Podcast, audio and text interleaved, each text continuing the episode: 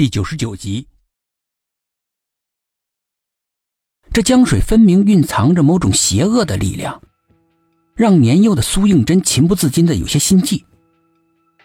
他惶恐的感觉到新娘的身体正在一点一点的被漩涡吸进去，连带着苏应真力不从心，不能自持。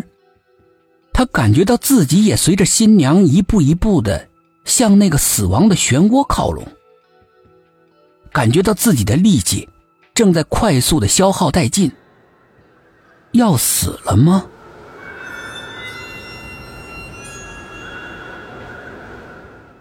沈坤泽等着薛品涵的回答，神色很紧张。那是我的同事。沈坤泽听了之后愣了愣，没有吭声，有些慌乱的努力着调整着自己的情绪，脸色很阴郁，显得心事重重的。临走的时候，明明已经到了门边了。沈坤泽却突然停了下来，犹豫了良久，似乎下了很大的决心，回过头来，对着薛品涵神秘的说：“我当时在凶案现场的时候，曾经闻到。”话还没有说完呢，苏应真突兀的闯了进来。董一奇回来了。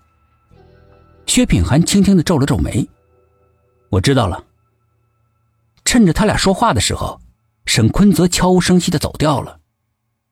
薛品涵的心里面凭空增添了不少的疑云，但是他不作声。两个人来到了客厅，田梦正缠着董一奇问东问西的，董一奇则是一脸劫后余生的惶恐。路上出什么事了？哎，别提了，被盗家了。这一路上赶过来，竟然遇上了两场车祸。算我命大，都有惊无险的躲过去了。他想装作无所谓，豪气冲天，但是遭遇的事件太惊险了，仍然是一副惊魂未定的模样。慢慢说，薛品涵不知道为什么，他心里一动。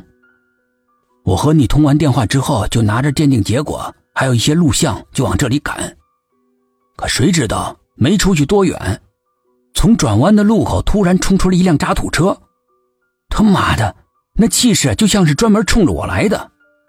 看见我既不躲又不让，也不减速，反而是加大油门向我撞。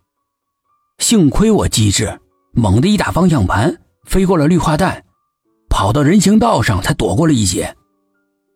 那辆渣土车啊，体积不算大，不灵活，来不及转弯，一头就冲进了一家超市里，伤亡惨重的。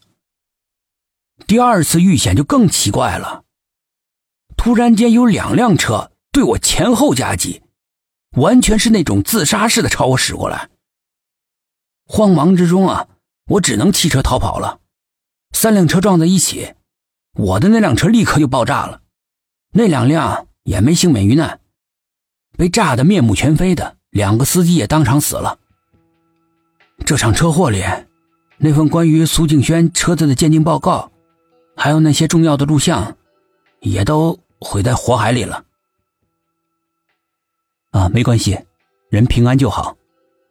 薛品涵拍着他的肩安慰道：“不过，有些录像我事先全都看过，所以这儿还有一份。”他指了指自己的脑袋，有些得意的说：“所有的人都看着他。”苏静轩从他所住的小区驶出来之后的录像全都是雪花的，但是他返回公司的那段录像却是完好无缺的。大概他没有想到我会反方向调查，哼，百密一疏啊。说到这里的时候，他停了下来，目光神秘兮兮的，慢慢的扫过每个人的脸。你们猜，他后来是从哪里开车回公司的？哪里？田梦和苏应真异口同声的在问，显得很是性急。薛品涵看了他们一眼，那一眼似乎是很莫测。快说吧，你别卖关子了。沈志远一拳不轻不重的打在董一奇的胸口，他立刻就疼得龇牙咧嘴的捂着胸口，慢慢的蹲了下来，神情非常的痛苦。你他妈还有没有人性？我连着遭遇了两场车祸，身上有内伤，还揍我！沈志远一听，知道自己的玩笑开得过火了，连忙扶起他，在沙发上坐下来。苏静轩究竟是从哪里出发去的公司的？